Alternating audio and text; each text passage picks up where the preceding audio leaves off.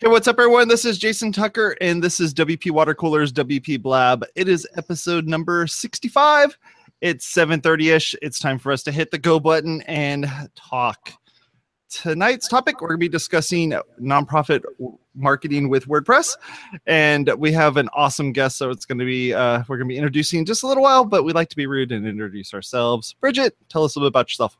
Hey, everybody. My name is Bridget Willard, and I'm the marketing manager for Give, an online donation plugin for WordPress. You can't use it on WordPress.com, but you can use it on a self installed version of WordPress. You can find more at GiveWP.com. We just released a uh, payment gateway for India called PayU Money. PayU Money? Yeah, India has its own payment gateways. PayU. Oh, okay. Uh-huh. Awesome. So, Sweet. Nonprofits in India rejoice. Yes. They got to do the whole Bollywood dance and just go nuts and, and Yep. have yeah, tons, of, tons of fun. that would have been so cool. Uh, we'll have to do that next time. What's Yep. up? I'm Jason Tucker. You can find me over at Jason Tucker on Twitter, and um, I do a bunch of blogging stuff over at jasontucker.blog. So feel free to go take a look at that. All right, we have been rude. Nathan, let's tell you tell us a little bit about you. Hey guys, I am Nathan Porter. I work over here at WannaPixel, and we're all about nonprofits. So uh, we work with nonprofits, small to large, more on the large side. And uh, so I've been doing this for 10 years or so and have a lot of fun doing it. That's awesome. I'm excited to have you on. Bridget's super duper excited to have you on. She's wearing like wearing a t-shirt with your face on it and stuff. She's no, she's it's super Make stoked. Waves, last year's um, WordCamp San Diego. Yes. Nice.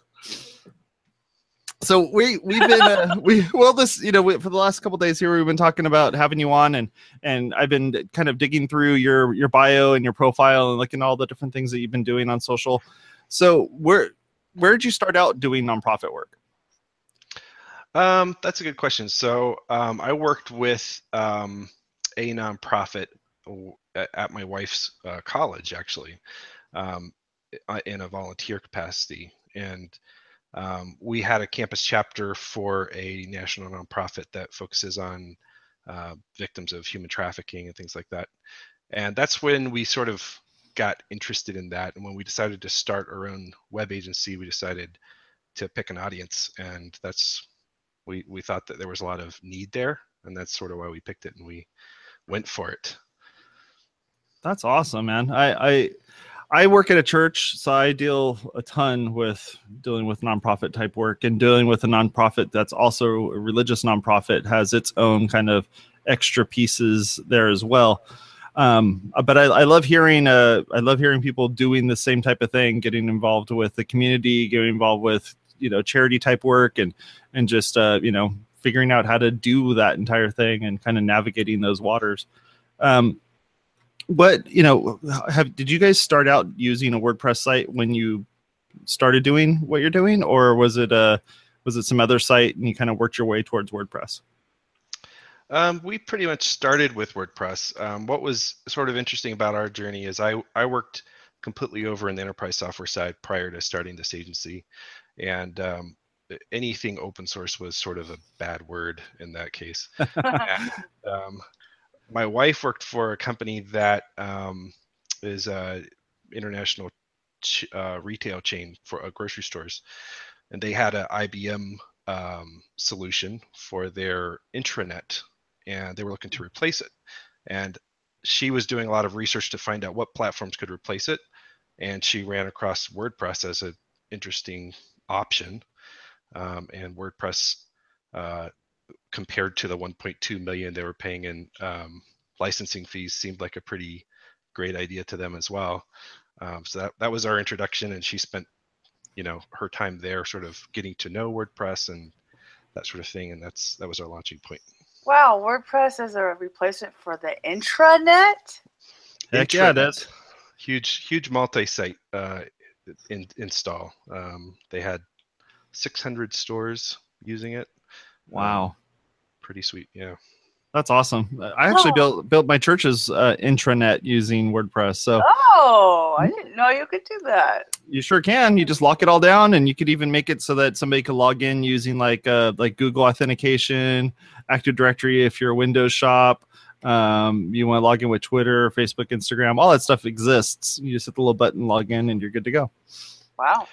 Yeah, I mean the cool thing in that case was, um, uh, you know, where a, you know, a header style change request to IBM would take six months to implement. In this case, it was like, you know, just like that. So um, that that the, the IT team wasn't too happy with it, but the rest of the company was was, was tickled. So they they they always want to use the most expensive thing, the most craziest thing, the you know some like weird uh you know SharePoint solution or something that's run on Microsoft or some I don't know Oracle database ridiculousness, and it's just like, come on, guys! Like literally, we're just we just have this page that has a bunch of links on it. We have a couple graphs. We have some things that pull in from from various APIs. Like that's all we need. We don't need this like extra stuff. What so, do you think that is? What IT? IT loves yeah. to do this goofy stuff. I mean, I work at IT. I'm a director of IT, yeah. so I. No, I know. I mean, I, I don't want to ask a question that's too hard hitting. I'm not trying to it, Barbara Walters you. I'm just wondering, like, do you think it's correlated to the ego or their well, self worth? In a company like that, I mean, a company of that size, um, there, there's this saying that uh, nobody got fired for recommending Microsoft or IBM. So you know it's it's it's perceived as a risk to use some sort of an open source solution in this case. Wow.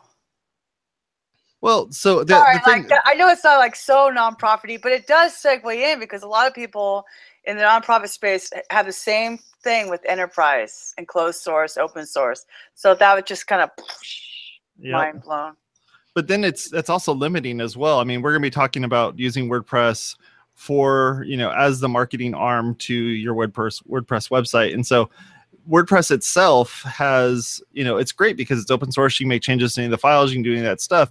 And like what Nathan was saying is that you can end up having to wait two, three, four weeks for the development company to open up this one file that changes this other thing that does this other thing just to change the blue thing to red. You know. Mm-hmm that's annoying. so that's cool that you so what about with your you know you run two different shops or do, are you still doing both both companies at the same time how's that how's yeah, that structured so Pixel is the parent company and Pixel um, is our main company um, we okay. do work for medium to large size nonprofits um, and most of what we do is build custom web applications um, we build on WordPress, we build on CiviCRM, which is a open source CRM tool. Uh, we do some work with uh, other CMS platforms as well. Um, and a lot of the things that we build are um, more in-depth applications, uh, doing something uh, donor management, or in the case of our last client, managing 2,000 hikes and uh, over, I think, 40,000 volunteers in the state of New York. So Wow. Like that. Yeah. That's cool. And you know, the I was trying to explain to people how nonprofits work, like how how they actually like why why is it that there is a nonprofit for orange dogs with only three legs? like you know, like you have these like nonprofits right. that are very very very specific, and you also have nonprofits that are like um, we give kids Legos to learn how to, you know, program or learn how to do something like that. So there's like all these different types of nonprofits that are out there, and and some of them are, you know, like I said, very very specific, and other times it's it's a very broad type of thing. Like you know, we just want to cure cancer, or we just want to, you know, help heart people with heart disease or something like that. So when you're when you're approaching, you know, these different nonprofits how are you thinking about how someone is going to perceive that nonprofit? And you know why are they help you know what what are they trying to do? How are they helping this you know these people? Like how how do you approach that for the general public looking at that nonprofit? Well so the um you, you know the nonprofit sphere is just as diverse as the business you know small business medium business sphere. Um, if not more diverse just because anybody who has an idea you know who thinks it's great and has their family on board can start a nonprofit which is awesome um, however when it comes in there's usually two sort of uh, paths that nonprofits um, have to kind of follow at the same time. One is fundraising, one is their cause, and so um, it's sort of hard to shift between the two um, and understand who your audience is. Um, when we when we uh, talk to nonprofits, a lot of times um, they've kind of lost sight of who their audience is, and that's where we usually have to start, is to think, you know, uh, you know, not taking your three volunteers and asking, hey, what should what should we put on the website? Uh, well, we should have a page about programs. We should have a page, you know, about um, some, you know, a library of resources, whatever, rather than coming at it from the perspective of, you know, who is our audience, specifically who is our online audience, and what are they looking for, and coming at it from the perspective of their user story, what their flow would be through the website. So we have to start from who is it that we're trying to target online and then think about what action do we want that person to take when they come to our website and most of the time for things especially for e-commerce type sites that is to go buy something. And typically with a nonprofit site it's i want you to take action. I want you to read about our particular services and the things that we do for the community or for whoever that greater good is.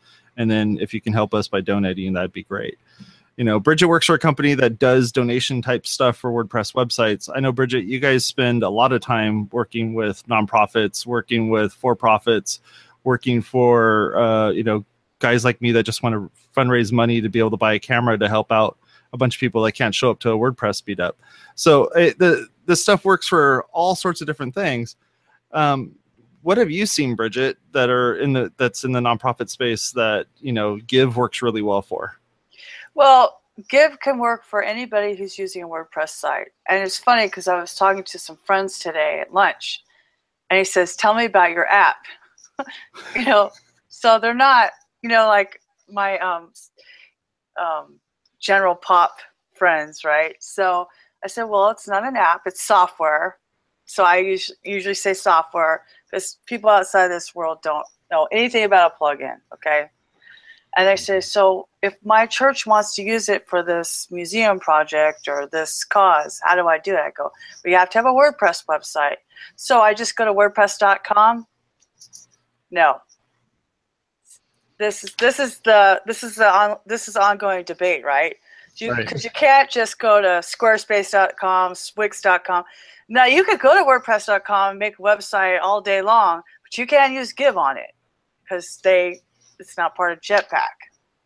Mm-hmm. Right. So anyway, um, the reason why I was asking of, that is it's no, the, that's the call to action piece. Yeah. Right. So so the thing is like so we've been um we I wouldn't say that we partner with we you know we do some sponsorships in the WordPress community. We we gave some license to a nonprofit weekend.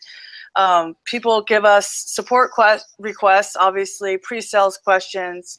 So uh, we do that, but it's just funny to me. Like, it's it's hard. It, I'm getting better at it, but like at first, especially at first, it's hard to market something that requires something else, right? Mm-hmm. So you have to have a WordPress self-install. You have to have it. Now you can have Give, right? And now with the payment gateways and HTTPS, you have to have a WordPress install. You have to have HTTPS. Then you can have Give because even PayPal, I mean, I was trying to buy tickets to the movies on uh, Fandango, and I I knew that like PayPal has to have the secure API callback. This was the stuff I learned from hanging out with devs, right? And I couldn't like PayPal was taking my money, but it wasn't talking back to um, Fandango, so I wasn't getting my ticket. I'm like, oh, that's because of the API. This is an HTTPS, you know so like um so some of those things are hard to communicate so as far as what we do on our content side is we try to just educate um like i wrote a piece like going from zero to admin. How do you start a site?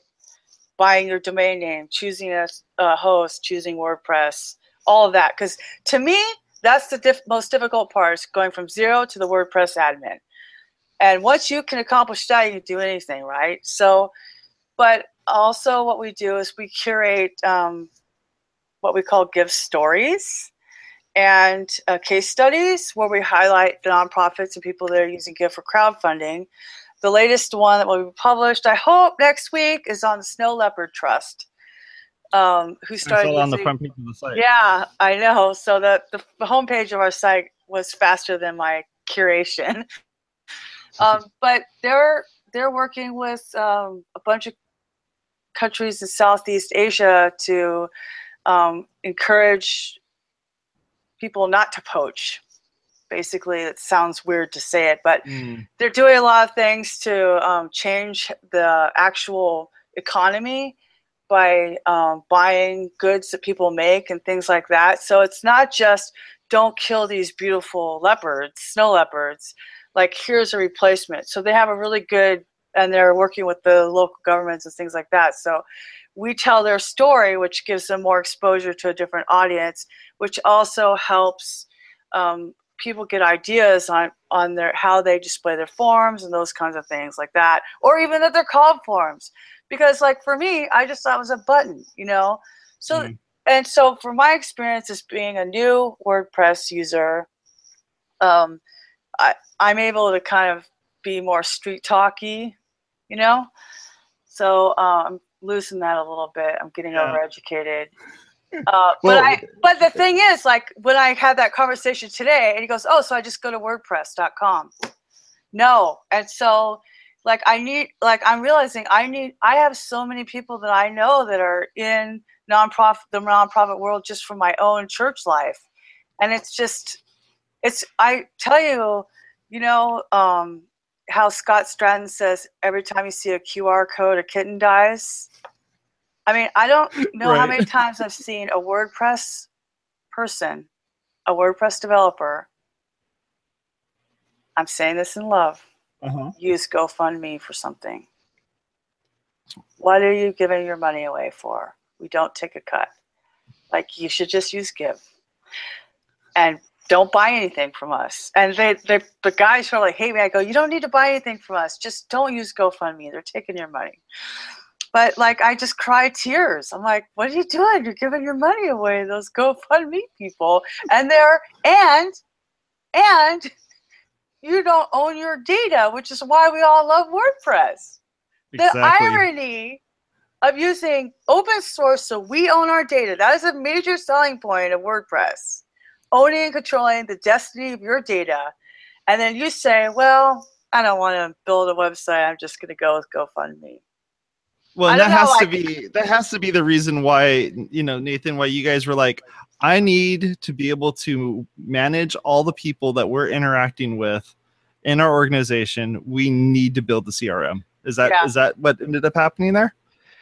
Well, yeah. I mean, so we we have a lot of uh, we we we implement CRMs for a lot of our clients, but um, the CRM projects that we work with are so uh, are are very expensive typically. So when it comes to smaller nonprofit organizations who are looking for something um, simple and easy, we really didn't have any solution for them, and so that was sort of what um, what uh, got us interested in creating a simple CRM for WordPress, where it literally is, you know, install from the repo, updates happen automatically, that kind of thing. Um, and uh, yeah, so and you know, so far, uh, you know, people have have appreciated. They've they've loved it, um, and it gives us it makes us f- feel good to have a solution to give to people who can't afford, you know, the deluxe package or Self, you know, the Ca- the Salesforce Cadillac. Yeah, Right. I mean, I that's mean, what's cool about this. out loud, Yeah, please. not Squarespace. but it's cool that you can take you can take you know WordPress itself, install your plugin, install the Give plugin, install Mailchimp, install the Google Apps integration. I'm like looking through your your stuff here, and have all of those things, including forms through Gravity Forms. You take all the best of best of class type um, plugins and just tie them all together and say, look, we're collecting data from people. We're uh, accepting donations from people we're allowing them to look at uh, various was like an opportunity manager that's on here. Um, you have all these extra like really great pieces to it that that really make this work. And i think i think that part's the most important part is is having the infrastructure in place to be able to do good marketing. Because if you if you just send people to your you know splash page website and they get there and they go like well that's great. You know you want to save the monkeys or you want to save the whatever. But there's nothing on there that says like here's how you can get involved. Here's how you can give to us. Here's how we can collect uh, data from you so that way we can send you updates about the things that are going on. Uh, that's that has to be the reason why you build this type of thing so that way But- you can collect that. Yeah, you know what's great about WordPress and and something that we really had to sort of get our heads around when we built UkuuPeople is the flexibility of making it what you want hmm um, and not being sort of trapped in a certain structure. It's kind of like Legos. You can pick this piece over here and this piece over there, and you can build what you want out of it. With something like you know Salesforce or um, Squarespace or anything like that, you're kind of stuck within that that sort of rigid structure that's offered. Um, and so when we built the CRM, what was really interesting to us is when we talked to nonprofits, they said, uh, well, you know, does it have forms? Does it have donations and that kind of thing? Um, because they were comparing it to a feature list from you Ah. know, DonorPerfect or Raiser's Edge or these other tools, not not understanding the fact that it does that in you know in sync with other tools like like Give and like Gravity Forms and these other tools uh, where you can you know sort of pick your bundle and install it and away you go. So hmm yeah, that's that's definitely what's cool about WordPress, and and it's uh, you know they've done a really good job of curating what's out there so that things do work together most of the time. Um, you don't have uh, some of the issues that you do with some of the open source platforms uh, where um, you know you have no idea when you download a plugin whether it's going to work with your other plugins or not and that kind of thing. hmm So Yeah. So, um, WordPress is awesome. besides the technical, I, I mean, I can't tell you the bad side of Jason's questions a couple questions ago is I've seen a lot of websites where I where I'm looking for what it is that they do, and I have no idea. So, how often, Nathan, are you helping direct that landing page content and and changing the the verbiage so that it's not something ethereal that makes zero sense. I mean, that's that's a, that's our hard, that is our hardest job because when you are so close to the mission of your organization, it's Yeah. hard to tell the story in a way that makes sense to people, and um, people tend to think, well, we're going to cover all our bases, so we're going to put everything there. We're not going to talk to just one audience. We're going to talk to every possible audience, and so it becomes sort of an encyclopedia of their organization that nobody is interested in reading. And so what ends up happening is uh, they end up, you know, when you try to talk to everyone, when you talk to no one, right? So what our hardest job is to make them sort of think about who they are, what their message is, and you know, cutting out 90% of what they put a lot of hard work into compiling and sort of narrow down to what's the essential piece. Um, we i mean th- people are all over the map when they come to what they put on their website it can be you know we, t- we had one client who said um, they they um, they helped connect people with food services for low income families and things like that. And they said um, one of the people said well we should put front and center. We do we are not a food bank. It's like well that's you know what kind of a message are you sending to tell people what you are not? And they're like well we get all these phone calls. Yeah but that's not you know how you engage with your audience how you It's off-putting. Yeah. yeah so that's so you have to think about that. And then other people say well we get all these questions about different things. So we want to make an encyclopedic list on our website of everything that we do and don't do which is useless. What you have to think about is like i said number one your audience. Number two is what action do you want them to take? So if you're primarily a fundraising organization like you know save the snow leopards or save the whales put that fundraising message front and center and think about how you get people from landing on your site who know nothing about you Yeah. to taking an action to give. Obviously, you have to give them a reason. They need to understand who you are and what you do, and they have to connect with um, that mission in order to give. And so, um, you know, telling that story effectively is is important, and it's usually simple is usually harder um, eh, but simple is is more engaging. And um, the other thing too is if you are a fundraising organization, don't be afraid to put the message front and center because mm-hmm. some people are like, well, it's it's going to sound like we're begging or like we're asking. If you do it in a in a, a friendly way, if you do it in a um, you know a way that's not uh, needy, um, then it's actually very effective to put your you know give now message right in your header if if that's the kind of organization that you are um, if you're service based and you're mostly connecting with an audience that you serve online then right. your message is going to be different but right. um, yeah do you coach this? How what kind of a process oh, is this yes. iteration? uh, so our projects typically are uh, six to eight months long. Wow. Um, and we start with the discovery phase, which is um, uh, which is a couple of months long. Uh, and we, you know, we usually fly our team on site to meet with them and spend um, about a week on site uh, with all their stakeholders, meet their um, their user base and all that kind of thing.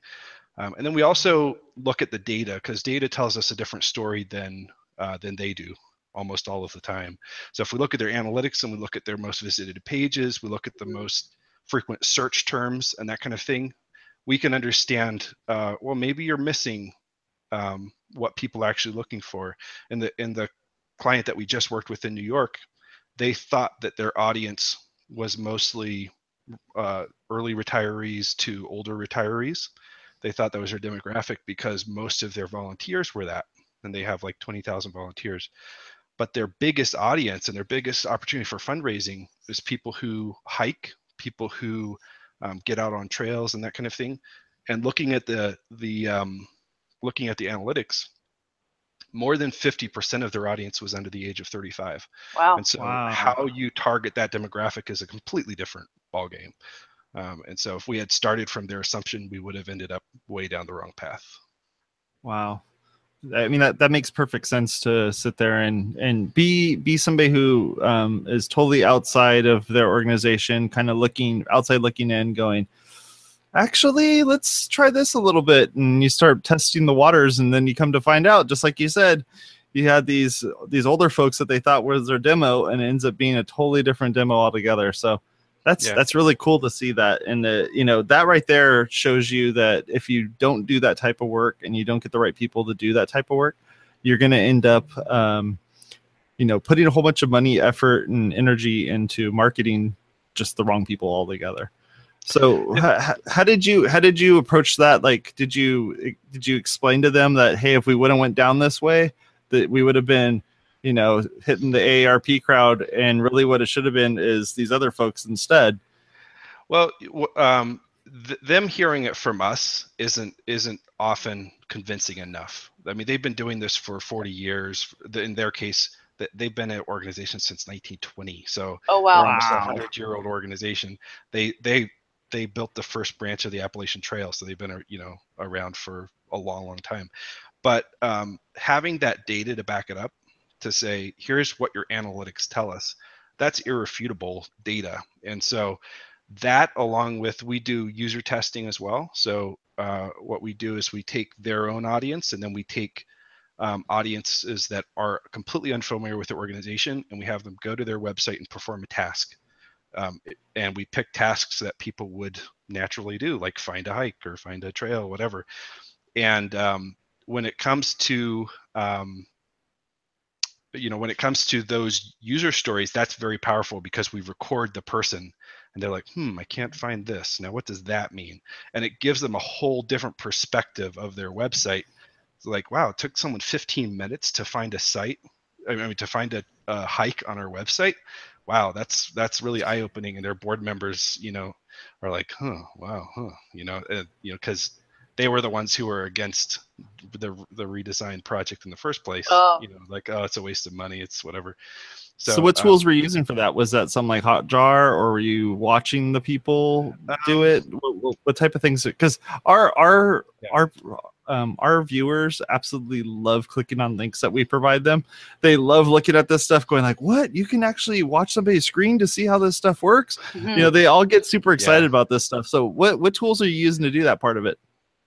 Uh, so we've used a few different ones. Um, the the one that we used recently um, was uh, Usersnap, Oh, okay. um, and that gives us um, uh, the ability to sort of go in and and and see visually what people are doing and, and give us feedback. Um, there's another one which I can't think of off the top of my head, uh, but that's more invitation based, where you can say go do these certain s- set of tasks. Uh, but I can't think of it right off the top of my head. And we're watching you. Woo. the reason it why the, is- re- the reason yeah. why I was asking about links and stuff like that is, and I forgot to mention this at the at the top of the show here, is that um, we have a really great uh, community of folks that hop onto our Google Doc and actually update all of our show notes in real time while we're doing this stuff. So I don't really have to do anything here. Bridget really doesn't have to do anything here. We just have to make sure we say a funny thing every once in a while in our chat room, Stay and then away, these folks Princess abs- Wave. And these folks joke. love putting this stuff in here. So, um, you know, ju- just uh, I know it's a quick little pause here, but I want to say thank you very much for all you folks that are putting in those show notes, and I really appreciate it. Yeah, and and since we're in a little break, um, uh, Kevin Hoffman wrote that he thinks sometimes WordPress developers choose proprietary software because they need out of the box solutions that don't have time for setup integration. So his question is, what can marketing do to make the benefits of a WordPress solution more appealing than the convenience of an alternative? And that is where I pitch the community marketing team. I mean, the marketing team of WordPress. So there's uh, four subgroups for the marketing. There's marketing the community, marketing to end users, marketing to devs, and marketing to something else I don't remember. And they all meet on a Wednesday. If you go to wordpress.org, make.wordpress.org slash marketing, you could join one of those teams and change how marketing is happening because that is a problem that needs to be solved. And if I learned anything about WordPress, it's all grassroots. So it only happens if you get involved. And this is not sponsored, but that's my pitch. Awesome. I mean, and, and there there there there is a cross section of people who really don't care to uh, sort of be the do-it-yourself person. Uh, that doesn't mean that WordPress isn't a solution for them. Right. There's, there's there's lots of people out there who can help with that and assist with that. Yeah, you can always throw money at people, and they'll definitely help you out. Sure. if if that's what that's what you're doing, because that's what happens with most of these higher end uh, pieces of software is that they just want to have somebody that they can blame and say your product is having problems. I need you to fix it. Go fix it. And because it's such a high enterprise, you know, ridiculously huge thing, they'll just go, sure, no problem. You paid tons of money to us to to have that support. No problem. We'll we'll take care of it for you. Kind of like that saying that you always have a car payment, whether you have a car payment or you have a used car, you're still making the payment. Well, the the one thing that yeah, that's um, people say somebody I heard somebody say this about uh, open source. They said it's um, it's free like kittens, not free like beer, um, in the in the sense that you know you have to take it, you have to care for it, and blah blah blah. And Change Some the litter come- box. yeah, right. Some people come with this conception that WordPress um, is free and da, da, da. it's like I'm getting Squarespace for free, right? Um, without the the thought of oh, you have to maintain it, you have to do updates, blah blah blah. The um, the thing that um, that is sometimes hard for especially nonprofits to understand is the investment in marketing um, and that payoff that you get from the investment. Um, we have an organization that's based in California. Uh, their board, several other board members are here in Colorado, and we helped them create a um, peer-to-peer fundraising platform. In 2009, they were doing this walk that they did every year for for raising funds, and they, you know, during this walk, um, it was a single event, uh, one time.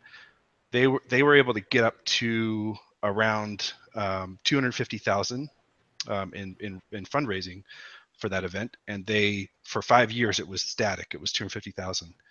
Um, we helped them sort of understand this investment in in in this in the software that would expand that capability to to you know hundreds of people and ever since then their fundraising has increased exponentially year over year in five years now they're raising um, four million dollars Wow. a year, and and it That's a didn't huge increase from 250,000 to 4 million. Yep, and their team size didn't change or anything like that, but it- the board at the time was like, "This is a big investment, you know, a peer-to-peer platform. Um, you know, how do we, how can we justify this? We're only raising two hundred fifty thousand dollars a year, not understanding the investment payoff in the long term." Wow. Let me see here. So well, that sort of reminds me of the recurring donations. That's the same thing.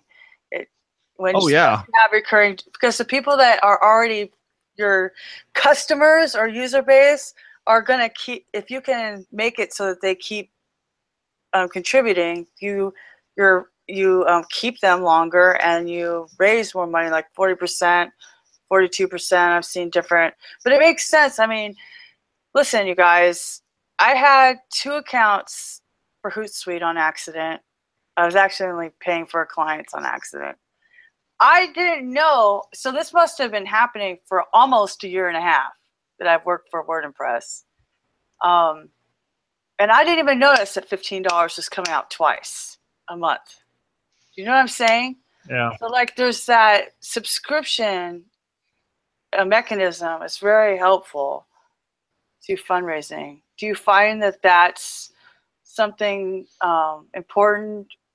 Uh, retaining your donors, Nathan, when you Oh, talk to them about their marketing. Like, is there something you could do in the marketing besides the functioning of fundraising to help retain that donor base? Yeah, you know, a lot of people have this sense that, you know, well, um, we we run into organizations all the time that say, well, we need to we need to make the the giving levels higher uh, because we want to make those um, we you know we want to make those we, we need to increase our donations, and um, we're actually saying make it lower, make it make it so people don't have to think about it, so it's not a decision. Make it Mhm. ten dollars instead of a hundred dollars but then make it recurring. And when you have it set up as recurring um, you know like you said the retention is 42% more and in some cases a lot more than that. The thing about it though is that a lot of organizations they don't it's not really their purpose or their job to think about all of these things and these tips and tools and things like that. Uh, so it doesn't hurt to sort of bring someone in every now and then to sort of um, think about those sort of things and give you feedback. And obviously groups like meetups and things like that are great for that as well too Uh-huh. yeah recurring is definitely um, important there was a there was a peer-to-peer forum uh, happening the last couple of days and i was uh, kind of reading the hashtag and that there was a tweet that went out today that said the most common reason people didn't donate they weren't thanked previously Mm-hmm. Oh wow. it's absolutely true yeah uh, especially if it's a you know any kind of significant gift on giving tuesday um, that's that's a huge uh, difference maker when it comes to people's giving. People have seen their giving year over year double just because of their strategy for follow-up. And um, other organizations are saying it's not worth it. Like we did we only raised $2500 or whatever. Um, we have an organization uh, that we work with that is really on top of that sort of thing. And on Giving Tuesday, they have their executive director just standing by the phone. Every time a transaction comes in, they call the person and thank them, in, you know, Aw. in person. And they they do it during the day. Um, so a lot of people are at work, they don't answer, and they just leave a voicemail. But just that gesture has made a huge difference in um, people saying, "Wow, this person reached out to me and thanked me for the donation," and they'll say that on social media, and Mhm. that'll you know just increase the number of people who are giving to that cause because um, they it shows that it's meaningful to them. They're not Yeah. just the you know the ether. That's almost a call to action of having these CRM in the first place. I mean, it's great that you have all that data. It's great, you know, that Jason Tucker gave five dollars every month for the last ten years. But if you don't do something about it, what is the purpose of having that data? So, uh, what can people do with their CRM information in marketing? Yeah, that's so a CRM um, is sort of a step. Uh, uh, UkuuPeople, for instance, is sort of a step up from Excel sheets and your Gmail contact list, right? Mhm. Um, and the problem with Excel sheets and a Gmail contact list is that number one, when you have three or four people um, trying to keep track of all of this information, it tends to get lost. And so when you have a CRM, you can um, you can keep track of not only who's given what um, and that sort of thing. You can also keep track of who's interacted with who. And so if you're doing an annual giving uh, campaign and you're calling people to make an ask, it's it's really really bad if you call someone the day after they give you a big gift and ask them for money. Um, there have been multiple Yeah. instances. I can see that being super bad. yeah.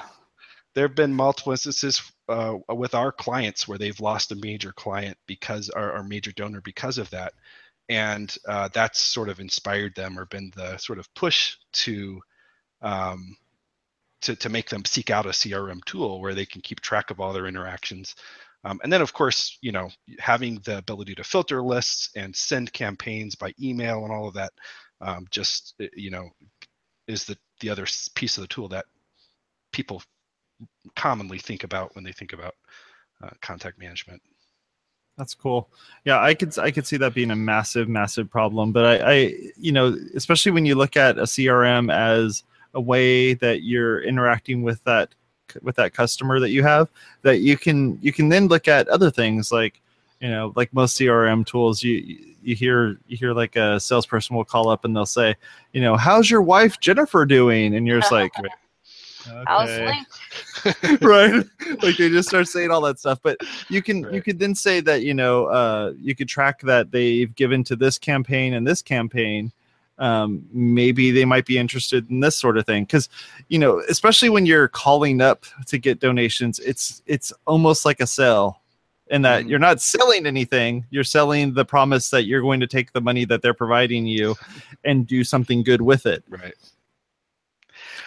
One of the, th- I mean, t- what you just said is actually really interesting because um, some some of these um, some of these CRM tools are actually all they are is marketing automation. Basically, you look at Oh. Infusionsoft, you look at Salesforce, and you can pick out an email from one of those systems up from a mile away. Hello, Nathan. Blah blah. You know, and um, one of the things, Mr. one of Porter. our goals, yeah, one of our goals with UkuuPeople was to bring the human element back in, and that that's something we really focus on in our marketing is to say these are humans. They're not, you know, um, a data point. ATMs. If this trigger happens, then they get this email. If this trigger happens, they get this email. These are people, and you want to connect with them as people, and and remember that they are people. So what what um you know not to make this a, a a sales pitch for for your product, but we're totally making this a sales pitch for your product. So how how how does that how do you add the human to that? Like what's can you define that for us a little bit? Well, you know, um, what we try to do is remind the users that these are humans through the interface. And so, when you click on, um, when you when you instead of clicking contacts, you're clicking on humans. Um, and instead of you know, Oh, you mean the word? yeah, human. yeah. Oh, So in the menu structure, you have humans, you have organizations, and so um, we try to make that, you know, blatantly obvious throughout the process. Um, and then, you know, obviously the integrations that we um, that we've created are are you know ways that people can connect um, and personally um, to to humans. So That's cool. Yeah. I like that. And are you pulling in um are you pulling in extra bits of information regarding these folks? Like for instance, getting the photo of the person so they look more human like and uh you know pi- finding things that are part of their Twitter hand their Twitter uh you know uh avatar or Facebook avatar or Instagram or blah blah blah. How how is that all kind of tying together to make it more human like? Yeah, so uh, when you create a contact, um, it checks to see if they have a Gravatar profile, and if they do, then it pulls their image in. Um, so that sort of automates uh, sort that process, and it, it gives you a connection when you pull up the person. Um, actually, being able to see someone's face is great. Um, and then we also, the one great thing about WordPress is that um, it's something that people are actually interacting with that are your audience. Um, with a CRM tool, too much, too much, too much of the time, the only person interacting with it is your back office staff or your admin staff. And so with WordPress, people are filling out forms, um, they're you know signing up for newsletters, they're they're donating. So every time they do that, we're getting another chance to pull in fresh data that they've given to us and automating the process of keeping their contact profile up to date and all of that um, without anybody having to go in there once a year and think about okay is is this an old address? Has this been you know outdated? Whatever it's all automatically updating. That's awesome. Now I, I love that you've tied that into wordpress. So your your website also includes all this extra stuff as well. Um, how how has your how has your customers um, you know accepted that or taken that as like a benefit of your product? Because i know like for instance at our church we end up with all these different siloed databases and there's all these different databases. They all have the roughly the same amount of stuff. Every once in a while something's different. Every once in a while this thing totally failed at storing people's content or it's so old mm-hmm. that no one ever updated it um, you know, is that a good? I mean, it has to be a good selling point for you to say everything about your thing is all in this one interface.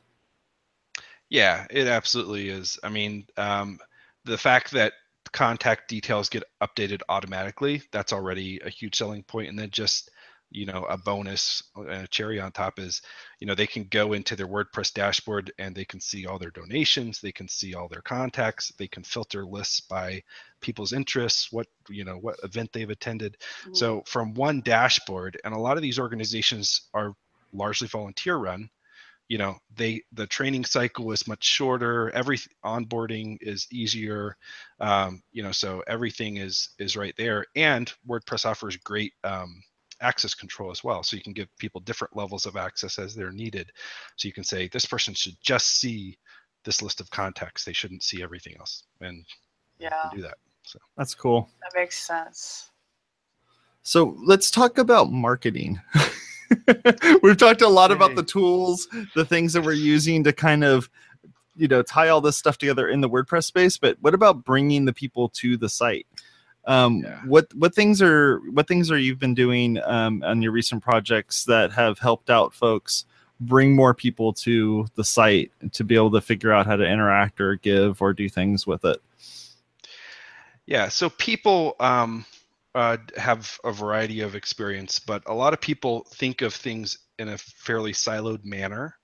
Um, and so and which isn't the right way to think about it. So they think, okay, this is my Facebook page. This person is our Facebook person. Blah blah blah. Um, what we try to teach people how to think about their, you know, landscape of marketing tools is that your website is the center of the spoke. Everything else is tools to bring people to that. So they're channels. So you have your email marketing, you have Facebook, you have Instagram, but the purpose of all of that is to bring people back to your website. Mm-hmm. Um, and so that's that's thing one.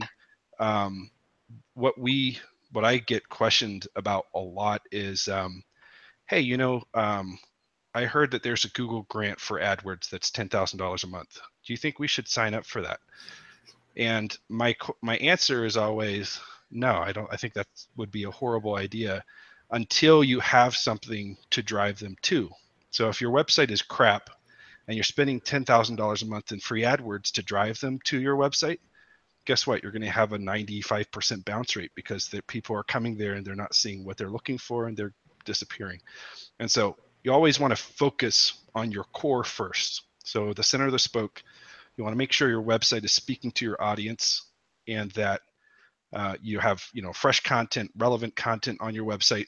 Once that piece is done, then you can worry about you know what should we be putting on Instagram or Facebook or email campaign or Snapchat or whatever it may be, and what channels you choose um, is largely based on who your demographic is. Um, you know, some people have an older demographic, Facebook is perfect. Some people have a very young demographic, then you're looking at Snapchat or something like that. Uh, but just remembering that the center of the spoke is your website helps you think about the other things in the right perspective. What about landing pages? You know, we, we, we, we talk a ton about landing pages, both here on WP Blab as well as on WP Water Cooler. And, you know, you have like these squeeze pages and there's all these different like crazy terms that people come up with to be able to get people to read a bunch of con, read, read a bunch of text, get them to the bottom, have them click on that one thing that they can get to, to be able to, you know, the actionable item. Um, mm-hmm. Is that something that nonprofits should be looking at too? Well, it depends on the size of, of the nonprofit and and what they're trying to accomplish. Um, when you're, uh, let's say you're holding an annual event or something like that, that deserves its own page. That deserves a landing page. Um, what can tend to happen if you're if you're using a landing page generator um, or something like that is that you get all these disparate looks and feels and styles of landing pages out there and people have no idea who you really are um, and they don't know that this landing page is associated with this organization you know and so that becomes really confusing. The other thing is that a lot of organizations um, that are well you know there are more small organizations than large organizations in the nonprofit space and so time and effort is a is a at a high you know a high value.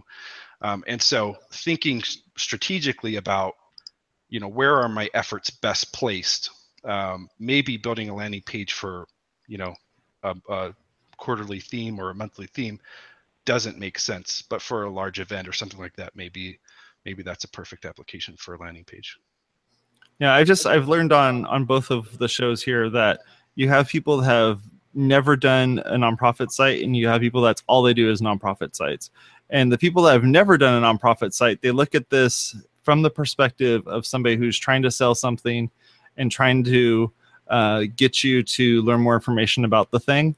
But they're but they're primarily trying to confuse the consumer into getting them into this one little back corner of the of the store that's on the website that says you can only buy from us and that's it and I, I, I hate that and i hate seeing a nonprofit try to pull the same type of uh, you know trickery when when it's a totally different beast altogether. You're not selling anything.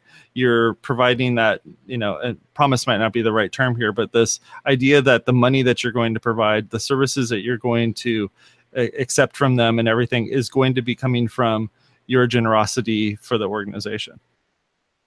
Yeah, I think um, what can tend to happen, and and it, it's just the nature of of um, of the industry, and that is um, you you hear so many different strategies. You you hear uh, f- you know from one person over here, oh you know do your Instagram post this way, or you hear from someone over here like do Facebook this way. It can be really confusing to hear all these different things. Just remember that you need to stay true to who you are as an organization. And so if it fits within the framework and only you know who you are as an organization, if it fits within the framework of who you are, um, then implement it. But if it feels like you're going out of out of who you are, um, like you said, the you know a landing page that um, is high pressure or something like that, they may not be who you are as an organization. You may be that, but if it feels uncomfortable or if it feels like it's not who you are, then don't do it. You know, you want to stay true to who you are and and people connect with you in that way. It's it's very similar to organizations who uh, get distracted by shiny objects. So they're like, oh, here's a grant over here for elementary school program. We should add that program to our organization. And they end up being so spread so thin and so wide and having no real core of who they are that um, they become ineffective and people don't really know who they are. And so, um, you know, thinking about that and thinking about um, sticking and developing that, you know, persona as an organization is really important. Yeah, I mean, we've talked about having a voice. Um, you know, when um, when Jen Miller was on the show, we were talking about uh, having a voice, making sure that you're always speaking in that same voice.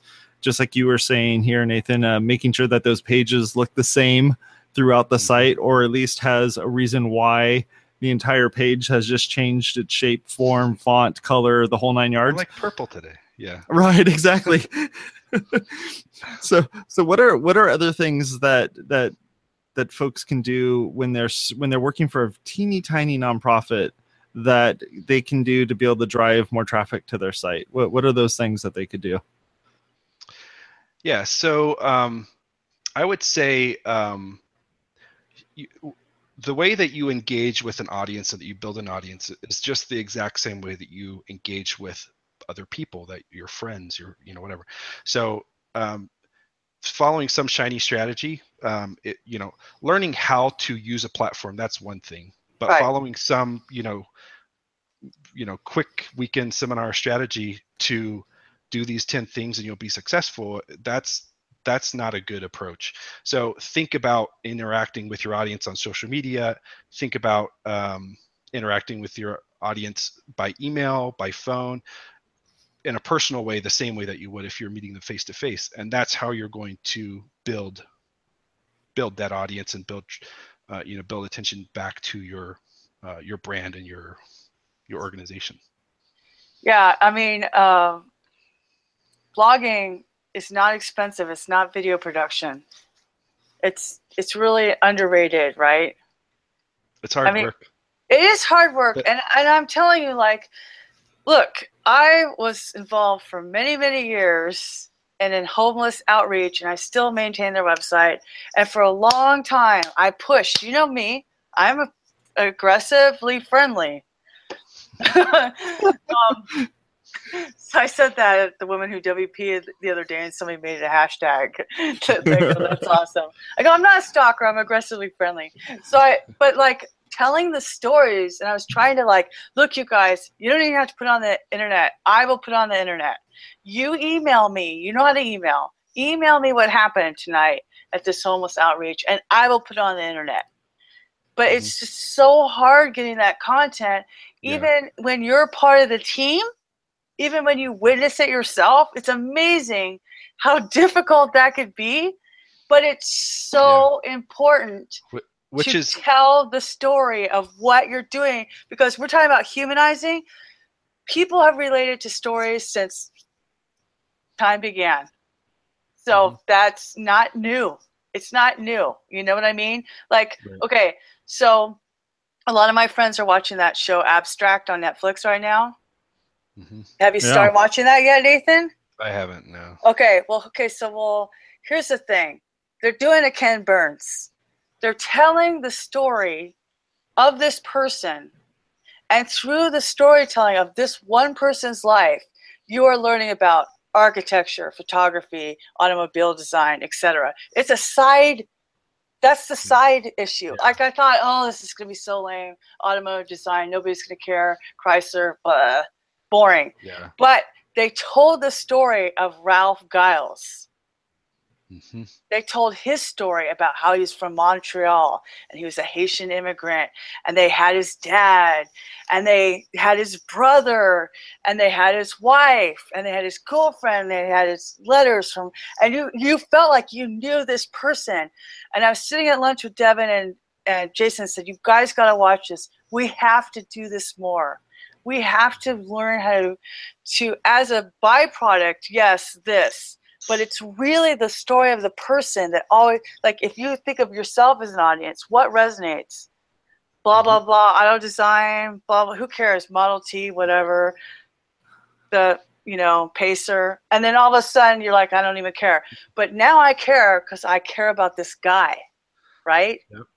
and I, I feel like if we could figure out how to do that yeah the the um the story brand the story brand team talks about thinking about your brand as a movie and they talk about the parts of the movie the character the trusted guide and all of you know whatever.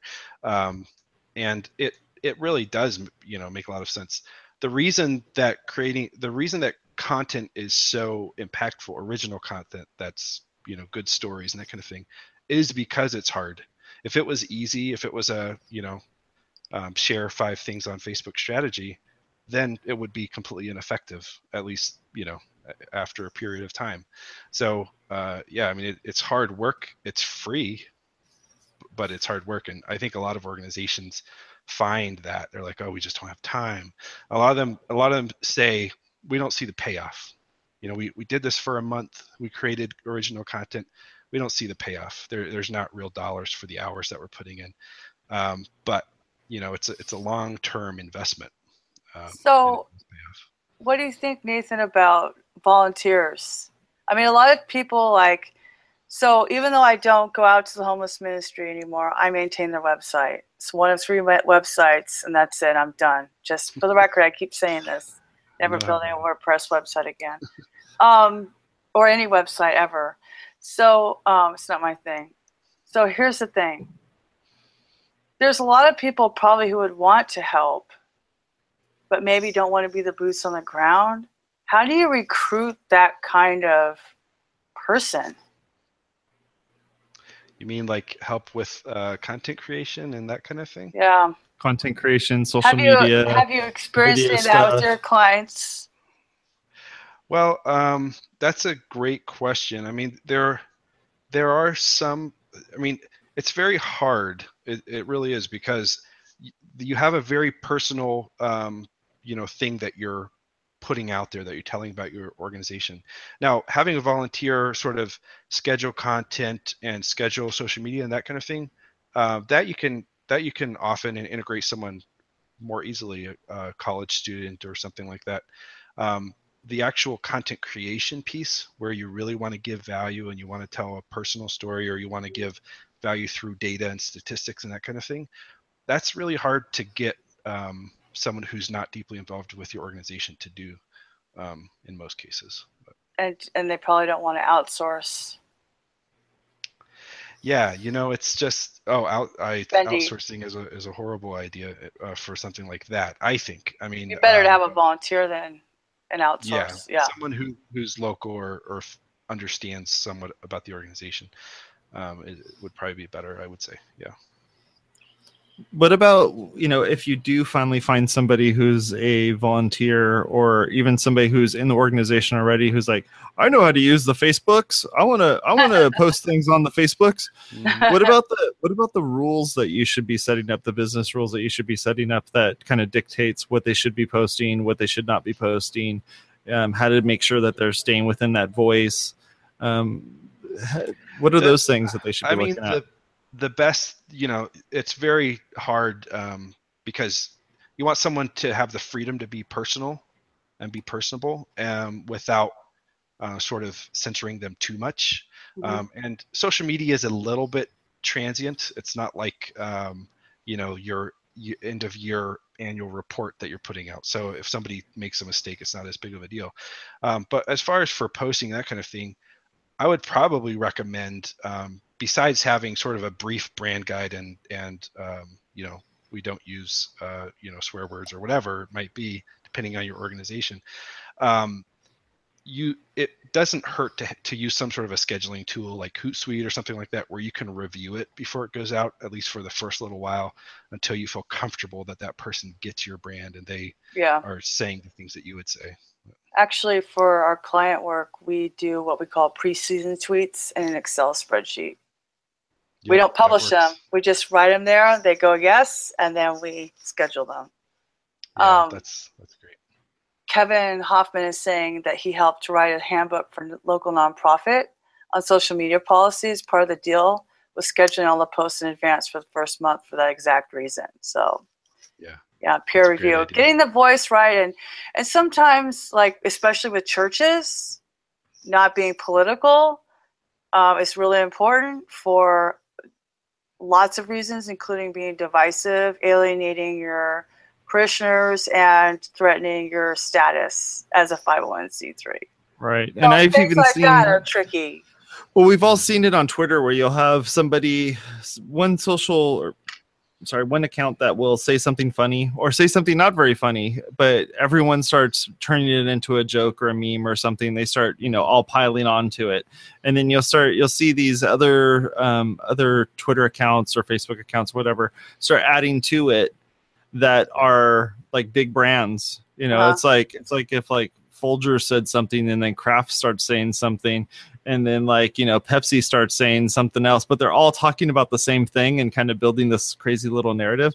But then you have like you know poor uh you know a nonprofit com- nonprofit organization who tries to be funny and tries to throw in their two cents and then um you know everything blows up around them so when that happens what have you have you guys given any guidance to that like you know we accidentally you know talked about killing a bear or something their whole thing's about you know saving the bears like what what, what kind of things have you guys given to those? Like you know, almost like one of those like get out of jail free card type of things.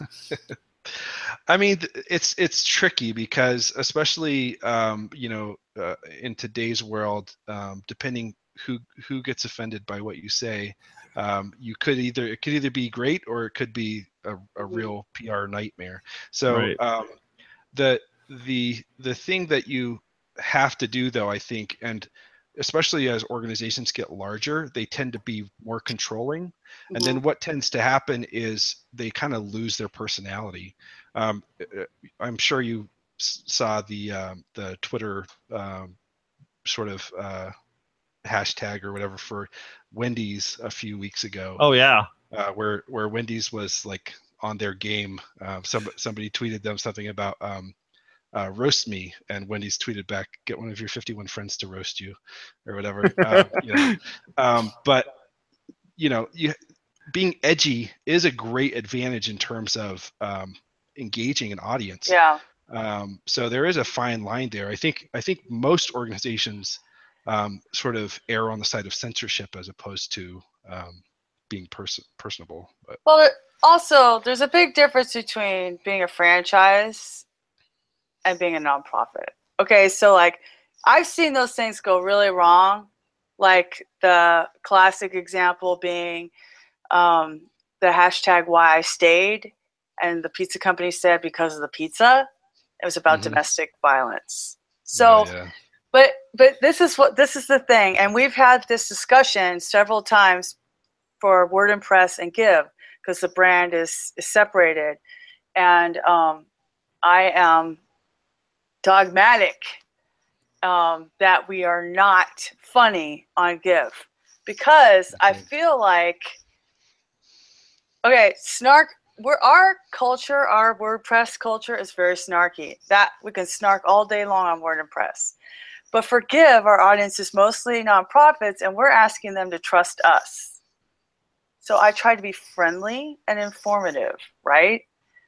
So i think when you're asking for money in this way where people are skeptical people are very skeptical skept- ah! Skeptical. i'm on a radio show that's a podcast now. Um, people are cynical and they don't trust nonprofits. They don't trust where the money's going. They're not sure if if they give hundred dollars, how much of that hundred dollars is actually going to the person in need. That's been a problem for Red Cross. Mhm. Um, so well, it's be- because it's a, a real problem. but no, yeah. I mean, I'm I know there's overhead and there's all these costs and and all those things, but then you have Charity Water, who is Mhm. legitimately huge as a, and and that guy is friendly, and you have their website is perfect. It's just hands and water coming down and give because it's very clear what they're doing, right? So the thing is with um, I I personally, just for the sake of disclaimers, would not recommend any memes or anything that would cause you to not be trusted, because it's already in the back. I, I, I, I disagree with you. I mean, I it depends on your organization um, and the demographic uh, of the organization. Pink sharpie. Um, The you know the the digital natives and millennials, their language is sarcasm, and so if you don't uh, speak in that language, then they're not going to find you engaging. So if you're for those types of organizations, being edgy Mhm. is sort of the you know their their edge. That's that's I that's why they double dog dare you to do a case study on that. And there's your snark because I think that would be awesome. I would love to read that. No, because that you I think that you might be right. But um I But she wants to would see be you a- first. Now, that would be a great first. just would a dis- great case study. That'd be just so a disclaimer there are definitely more nonprofits that are focused on um, older demographics because that is where the money is now but 10 Right, years from right, right. now 15 Right. years from now all those people will be gone and your Exactly. demographic is going to be your millennials and your and your digital natives and you're going to need to speak to that audience and be Yep. fluent in doing so Yeah. But they just may be old millennials at that point. Yeah, like but like but- literally old people, like with same type of older folks type Well, mentality like- there. Well, their What's personality change as they mature as people. Is that what you're asking? What's interest? It's it's not, um, and there are studies that back this up. What's interesting is that millennials are the first generation to influence up, and so their act their per their um you know way their the tools they use, the way they interact, their their language, um, actually is being adopted by their older generation, and it's not going the other direction.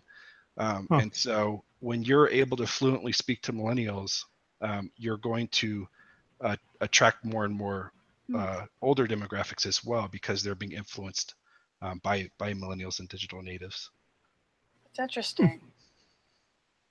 Remember, there used to be a guy that came to our our SMMOC, Jason, that was a millennial, like He consultant. he said that he was like yeah the- a exactly, generational consultant, but he was he was that for what company? a company big was that? giant company. Yeah, yeah, it was like I know we're only exes. We're only like twenty years ahead of those people, or sometimes ten. It's not like they're not our friends. Those millennials. Well, what's what's funny oh, is not my life. what what's funny is that the organization we, we had a fundraising forum here in uh, Denver, and there were like uh, 200 people. We hosted it in, locally, and um, the the thing the funny thing was all these people said it's really not worth it to try to understand and inter- engage with millennials and digital natives because they're not giving right now what? Um, That's not and true. and what was really interesting is that the um, uh, when the one speaker that we had there said um, or, or i think they said is it is it worth it or something like that and they said um, in 20 years it will be. And the people who are fluent in speaking to that audience today um, you're going to be the sears and kmart. Yeah. they're going to be you know the whole foods and the uh, you know the Yep. the young brands and you're going to wonder what happened. You're going to wake up one day and say what happened? Where did all our donors go? Um, and that's you know that's the you know if you're a large organization who expects to be around for a while Past your that you have to even. think about yeah, Yeah. No, for sure. And also, but millennials want to do want. Um, if you can correct me if I'm wrong, i probably will but it's my understanding that millennials want to feel like that everything that they do has a purpose and a legacy. Um, from the people that I've I talked to, like for me, I was I was content for too long, admittedly, in a job because it paid the rent. I didn't care about it serving my purpose. I did that with my volunteer time. Mhm. But it's my understanding that millennials want their careers and their giving and that all to be participatory and to have a legacy impact, to have value now and for later. Well, yes, and what's interesting is that the older generation uh, tends to give more out of duty. So it's like, you know, I should give, and that's why I give. Um, the millennial generation is looking; they have a cause. So whatever their cause is, they're looking for the organization that they're engaging with to help them grow their cause, build their cause. They're not going to the organization to help them grow their cause. They could care less what the organization's cause is. It's their cause that they're uh, excited about pushing forward. And if the organization can empower them to do that, then they get excited about joining in. And that's, um, you know, that's that's a big difference shift in mindset. Um, and so the organizations that are focused on proving we're we've been around for 100 years we do this wonderfully we are you know the go-to organization for this they're not reaching millennials because millennials are like i don't care if you've been around for 100 years if you this is what you do if you're not able to empower my cause and and make my brand better bigger uh, then i'm not interested. So that would shape how a larger nonprofit would recruit employees. and volunteers. Younger volunteers. Yeah absolutely.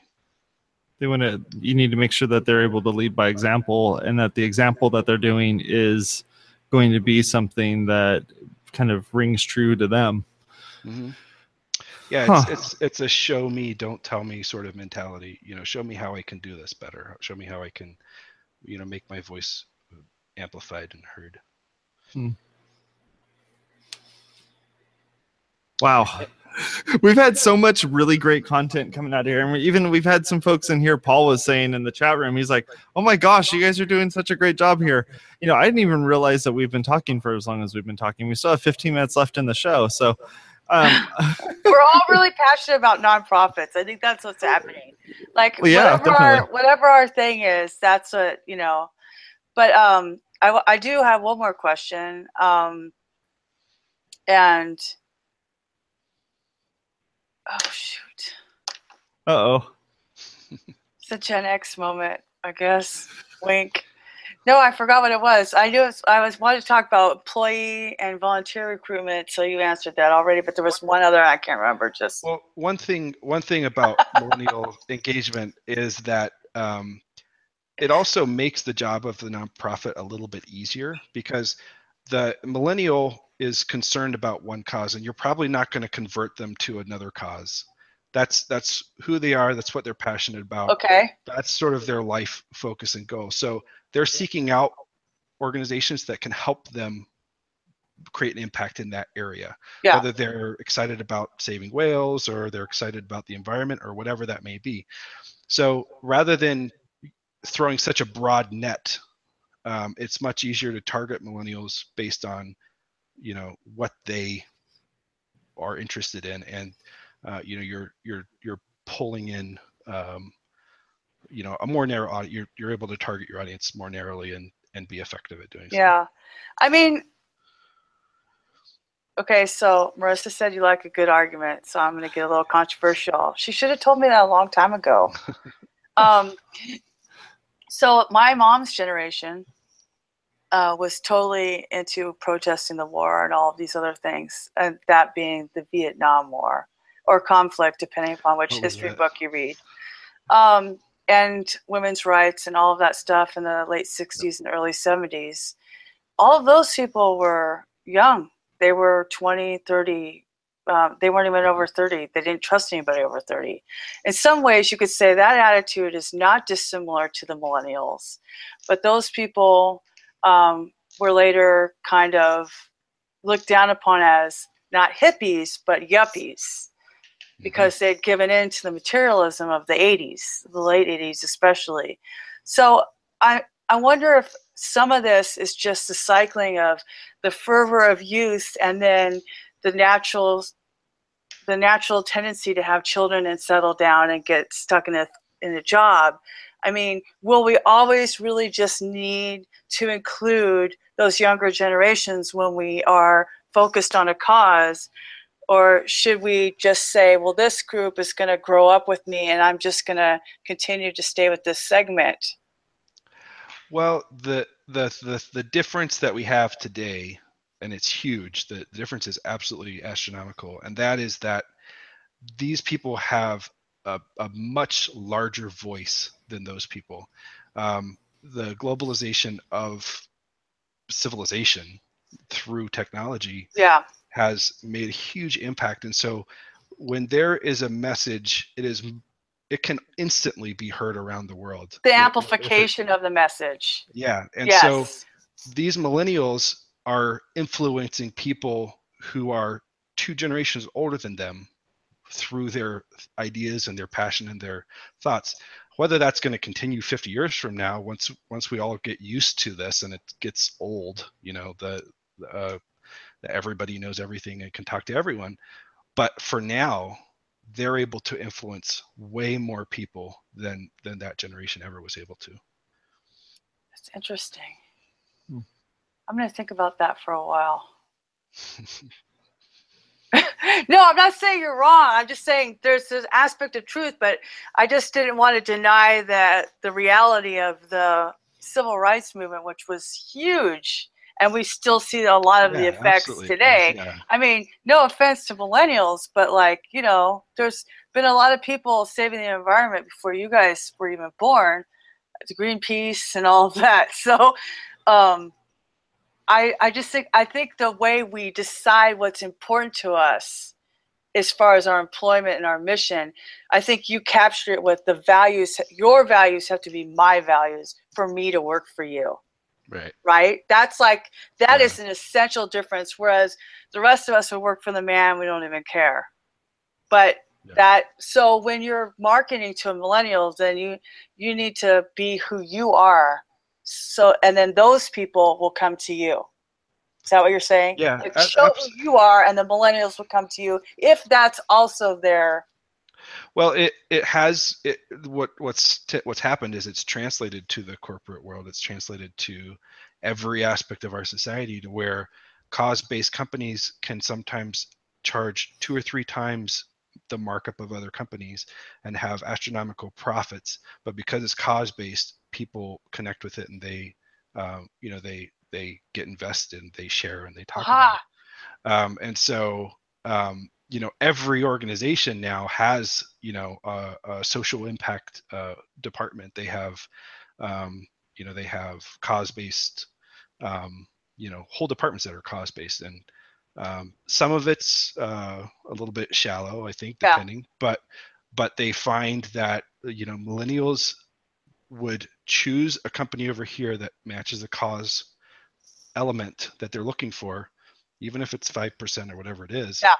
Then the one over here that would pay more but doesn't have that feel good piece to it Awesome, because that was my question. What? How do you recommend they do um, cause marketing partnerships? Because, like, I know um, Sport Clips uh, works with St. Jude, um, St. Baldrick's, Mhm. And um, even Patagonia was doing something like what you talked about for Giving Tuesday. They gave away so much money on that one day. It was like a huge campaign. When you're working with these almost, you know, medium to enterprise level nonprofits, how is that strategy ever incorporated with cause marketing partnerships? Well you have some you you you have some leverage especially if you have a good story and you have um, enough people who are passionate about it.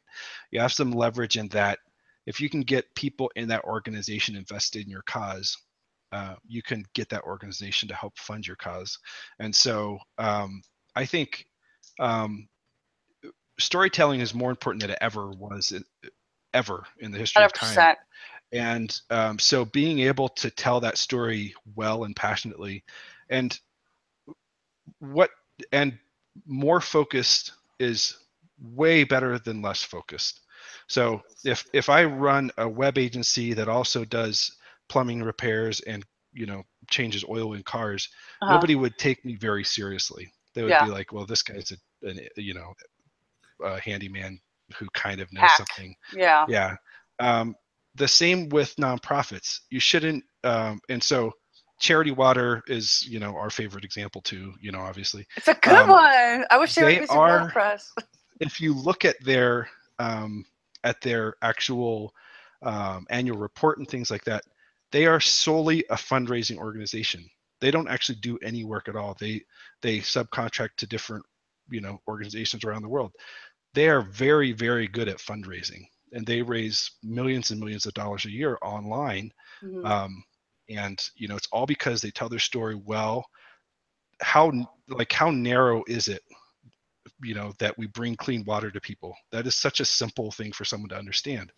Um, and so you need to be able to boil down your message into three words you know like they do and and uh, you know do that effectively I'm inspired. I feel like this is a really great show. What do you think, Jason Tucker? Eh, I don't know.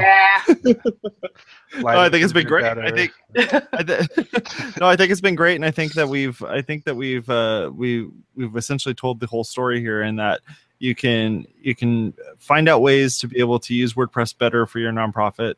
There are tools out there that you can install on your WordPress site itself to help out with um, either contacting people with things like Mailchimp and Constant Contact and all those things that are out there. You have forms that are out there that you can tie into with Gravity Forms and all that sort of thing. If you need to do giving, you can uh, use uh, Give to do all that sort of thing.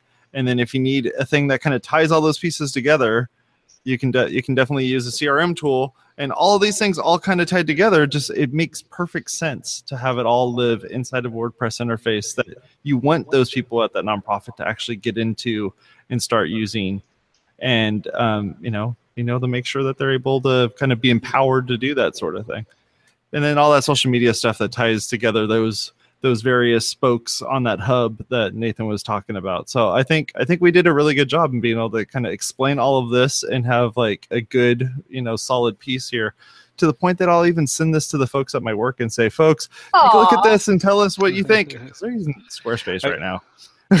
Edit the part where I couldn't remember the question. if, there, if there- if there was one thing that I would say, and that is that if you have to pick between um, being good at knowing who you are and telling your story and understanding what all these tools do and how to set them up and all of that, pick the storytelling every time. If you can do both, great, but don't sacrifice your storytelling, your understanding of who you are as an organization and, and your connection with that uh, for you know being a admin of a, a of a WordPress website, even though it's great and easy to set up and there's lots of awesome tools to do that. Awesome. Well, thank you very much for being on the show. I really appreciate it. Bridget, what do you think? Think we did great? I think that we have a lot of storytelling to do. it's think so, too. It's nonprofits. We have our work cut out for us. We know it. It's good to be reminded. It's always good to be reinforced with the things that you know. And it's good to think, you know what, I can do this. I can spend 30 minutes once a month writing out a 300 word post and telling what why I'm doing this, interviewing people using your iPhone. I mean, this machine has more computing power than what sent the man to the moon. Like Right. it's I mean, let's let's use it. Yep. It's not just for Instagram, folks, and it's not just for sliding up and sliding right to find your uh, find your your next date. There's plenty of other things you can do with it too. Well, that's about it, folks. Thank you very much for being on the show, Nathan. We really appreciate it. We we enjoyed all the uh, the insight that you um, given into this particular topic. We really appreciate it, and um, thank you very much for sharing it out to your social networks. We really appreciate that too folks the the people that did an amazing job are the folks that helped us out with our show notes. I want to say thank you very much. Congratulations for going through and listening to us and writing some really great stuff regarding this. This will be used in both of our youtube channel as well as our facebook and we are going to be posting videos up to facebook pretty soon here and Native video? Wow. native video boom i know and then also on YouTube. So all this stuff's obviously been streaming on YouTube. So if you enjoyed this particular content, we really appreciate it. Click the little thumbs up buttons, and if you didn't like this stuff, hit it two times because it'll still click the little thumbs up button. And then lastly, if you love this stuff and you really want to get this into your inbox and get this into uh, your your mobile phone and any of those sorts of things, hit the little subscribe button and the little bell right next to it. Ding. That's about it, folks. Thank you very much. You have a good rest of your night. Talk to y'all later. Bye. Thanks, guys.